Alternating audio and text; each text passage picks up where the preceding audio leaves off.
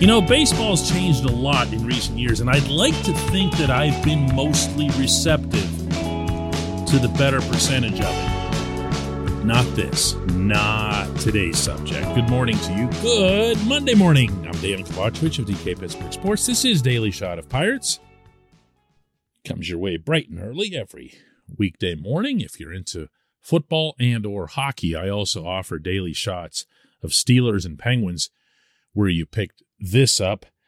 Marlins six, Pirates five in 10 innings yesterday. There are so many bad things to say about this game that I could probably fill several episodes of it. And I know there's some good in there too, some, you know, comebacks and so forth. Mitch Keller pitched great there. That I'll throw in uh, as a special mention. I thought Mitch just continued to look like a guy who has just magically learned how to pitch at some point between the second week of May and the fourth week of May, and he hasn't taken his foot off the gas since then.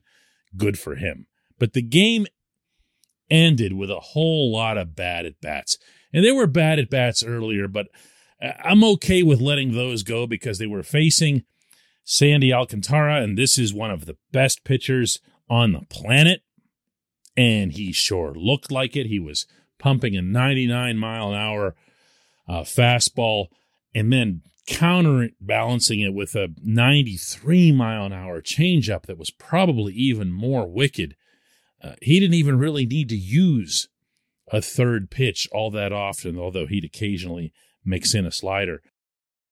So great. He's going to make people look bad. And when the Pirates have men all over the bases, which they did a couple of times after uh, an Oneil Cruz monster home run off of Alcantara, and it was quite the thing to behold coming off a 99.4 mile an hour fastball and then smacking off that high fence above the Clemente wall seating section. You know what I'm talking about? The mesh fence back there that's the last thing that keeps it from heading out into Riverland.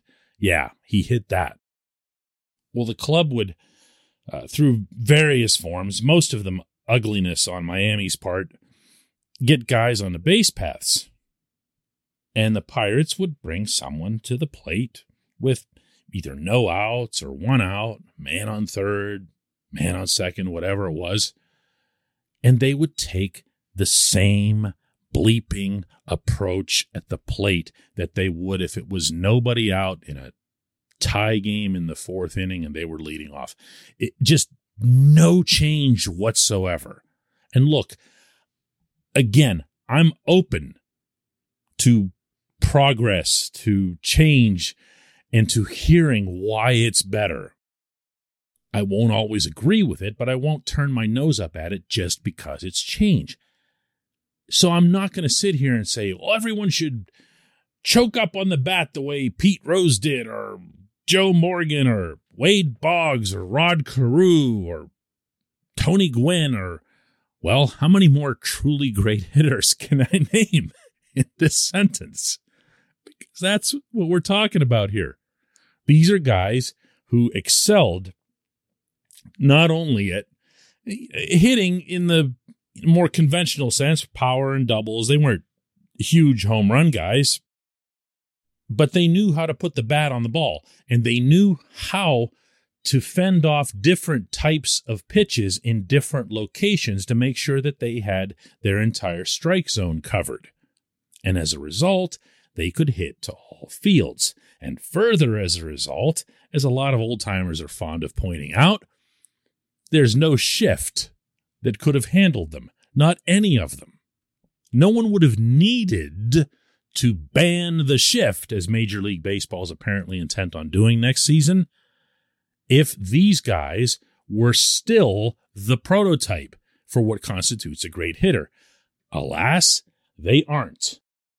Because now everybody's being instructed to swing with launch angle and to swing for the fences. Yes, even when your game is on the line. This portion of Daily Shot of Pirates is brought to you by our friends at North Shore Tavern, that's directly across Federal Street from PNC Park. It's home of Steak on a Stone, an eating experience, underscoring the word experience. The steak is brought to you partially cooked on an 800 degree stone, and you do the rest. It's a ton of fun, it's a great meal, and it's a baseball atmosphere like no other in Pittsburgh. North Shore Tavern, right across Federal Street from PNC Park. So here came the ninth inning. Yesterday, the Pirates are down by a couple. There's two outs, and Yoshi Tsutsugo, to his credit, I've been rough on him and probably going to continue to be rough on him because he's just not very good at baseball. But he drops a two run single into the outfield, and what do you know? There's Yoshi standing at second with just one out. He's the potential walk off run. You know how they talk about situational baseball? This is the situation at hand. Okay. This is the situation for which you would imagine that there could be an adjustment, that there could be something different that the hitter tries or that the hitter is instructed to try. Well, first, Derek Shelton pinch hits Jason Delay, who is kind of that type of hitter for some insane reason, to put Diego Castillo out there. Against right handed pitchers, Delay was batting 385 and Castillo was batting 153. So only about 250 points separated them in this category. Nonetheless, Castillo gets sent up there. And Castillo, even though he's got a guy on second and can win the game just by finding some grass somewhere, goes swinging out of his shoes course, swinging out of the zone, the last two strikes were both well below the zone. And now there's two outs. And next comes Kevin Newman, the king of soft contact. Newman does the exact same thing. He doesn't swing with the same force that Castillo does because he doesn't have a swing that's the force of Castillo's, but he doesn't take anything off of his either. The game is on the line no adjustment is made. I asked Shelton after the game if it's even possible in today's hitting environment to tell a hitter to try something different, to shorten up a little bit, to just try to poke a ball somewhere. And this was his reply. Yeah, I mean, the difference with second, third there is you got the best pitcher in baseball on the mound. Right. That guy's electric. I mean, he threw, I don't know how many pitches he threw at 100, but he's throwing 100. He's throwing a changeup that's probably as good as anybody in the game. So it's challenging. I mean, this guy's got three weapons, and you know his record and his ERA. I mean, what's his ERA like? One seven. Yeah, uh, I think it's that range. reason for. So the initial part of that question, yeah, I mean, to make contact, it's it is important. Off this guy, it's extremely challenging because he's coming at you with multiple weapons. Okay, look, he didn't actually answer the question. He went off something about, as you heard, uh, Alcantara and how tough he was early on. And you know what? He's free to answer the question however it is that he pleases, just as I'm free to ask it however it is that I please. That's the nature of that relationship. Wonderful. In the clubhouse a few minutes later, I asked Ben Gamel, who had nothing to do with this, and I made clear to Ben before asking him this so he wouldn't take it as, you know, as if I'm rolling somebody under the bus here. If hitters can if he can in this modern environment, you know, shorten up a little bit, try something different. And this was his response. I mean, I think it kind of depends on who you ask. Um, but yeah, yeah. I mean, situationally, mm-hmm. you know, you want to you want to play the game. I think, you know, pretty much uh, the game always tells us what we need. Um, yeah, you know, people get lost in launch angle, and you know, pitchers are really good. So I just, especially today. you know, for me, a launch angle is a contact point. You know, if I catch a ball where I want to, it's going to go. If not, you know, it's, you know, not gonna. Right. Um, but do you find yourself at times like where you just say, you know? No, I, I don't. I don't pay attention to that, and I just try and take my same swing, try and get my A swing off it, and then you know, obviously, you know, battle with two strikes. But it's like they're keeping it a secret or something. Like you can't get a straight answer out of anybody. And I've tried this with a lot of different people, uh, including Daniel Vogelbach just before he was traded. You know, is there any situation in which you can just try something different? And as you heard Gamel at least begin to say, well, there are some guys, and then I'm sure he probably started thinking to himself how few of them there are who can do that, but there aren't many. It's not just a lost art, it's a lost edict. No one teaches it. I, I look, I know if you follow baseball beyond just what takes place in Pittsburgh, you're probably saying to me right now, "Hey, what are you doing here?" Meaning to me, this happens everywhere. This isn't just the Pirates, and you're right. But the reason I'm saying this is do you remember the actual intent, the actual fuel behind Moneyball? It wasn't to get walks or this or on base percentage or whatever. Those were just symptoms. What they were looking to do was to exploit market inefficiencies. Remember that from the book? Exploit market inefficiencies. I am telling you right now that if there's a team anywhere that decides to all of a sudden whip up a whole bunch of really smart, shorten up situational hitters and say to heck with it with a home run, that team's going to win 110 games. Mark my words. When we come back, J1Q.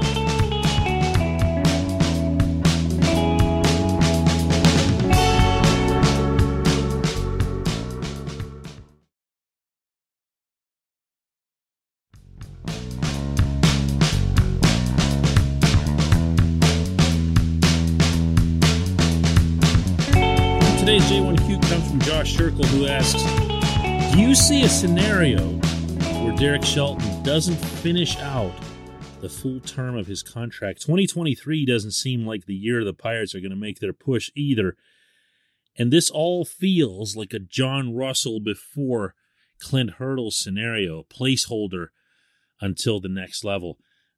Josh, one pattern that I've definitely picked up on in Shelton's tenure here is that when things go well, he doesn't get any credit for it other than that they play hard. And even that you don't give him too much credit for because they're all guys who are fringe minor leaguers, except for a couple. So, of course, they're playing hard.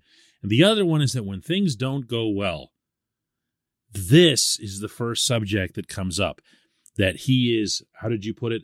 A placeholder. That he is just that guy who leads the revolution, but doesn't lead the next government there are things about Shelton's game management that can be really, really significant head scratchers. I mentioned one of them in the opening segment with the pinch hitting for Jason Delay.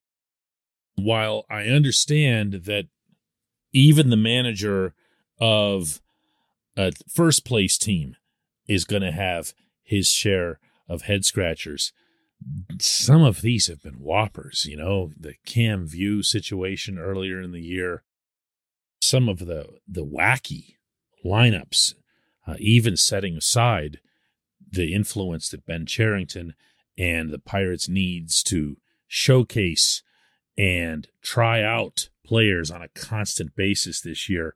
Those are largely responsible for that, but not entirely responsible for it.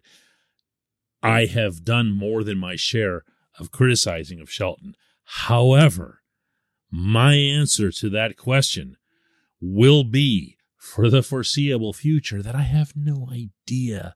Because, Josh, until they turn the page collectively, until they flip the script to prioritizing little more than the game that's being played right in freaking front of them, it's hard to say. You know, I go back to that game at Dodger Stadium that you could tell the Pirates kids, and that's all they were out there, if you'll recall, in LA for that series, wanted that so bad. And here comes Bednar, and things didn't go well for him in the eighth, and he's going to take the ball and go out for the ninth. And you're thinking, no way. No way is Shelton going to let him do that. If he does, it's just going to be for a couple pitches. And then he keeps going and keeps going, and his pitch count ends up at 50, but he ends up with the W. And the reaction that you saw from everyone in that dugout told the story of a team basically influencing the manager to prioritize the game that was right in front of them. And he went along with it, and I respected that. And I just that's just not enough, you know? It's not enough. Because the overall management, their priorities are something completely different than the games that they're watching. I don't do a whole lot of cross promotion on these shows, meaning between podcasts and the columns that I write. But man, if you haven't read anything that I've written in the calendar year 2022, uh, I would ask you kindly to go check out the piece that's at the top of DK Pittsburgh Sports this morning. It's a column that I wrote about this management's approach, this really casual, nonchalant, secondary concern approach that they have toward winning games and how difficult I think it's going to be for them if and when they ever do take this process seriously to just all of a sudden be that, uh, how did you call it there? That next level. So I don't know if Shelton has that next level in him because we haven't seen it yet. Maybe he doesn't. Maybe he doesn't. Maybe Cherington doesn't. I have no idea. That's gotta, that's gotta happen. You know, I think it's got to happen. I thought it should happen this year. So I'm definitely to think it should happen next year. I appreciate the question. I appreciate everyone listening to Daily Shot of Pirates. We'll do another one tomorrow.